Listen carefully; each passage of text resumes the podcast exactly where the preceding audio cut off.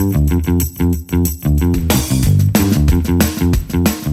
Kim. It's great to have you here. Great to be here. We've been sitting back to back in cubicles for years, so I know a lot about you, but the world doesn't. Can you introduce yourself? Absolutely. My name is Kim Keeton, and I'm a distinguished technologist at Hewlett Packard Labs. We also recorded a great podcast. Can you give just a quick summary of it? Sure. We talked about uh, some of the research that I'm doing recently in memory-driven computing, as well as other technology trends, both in the in the hardware space and the application space, and how we're applying those to interesting problems.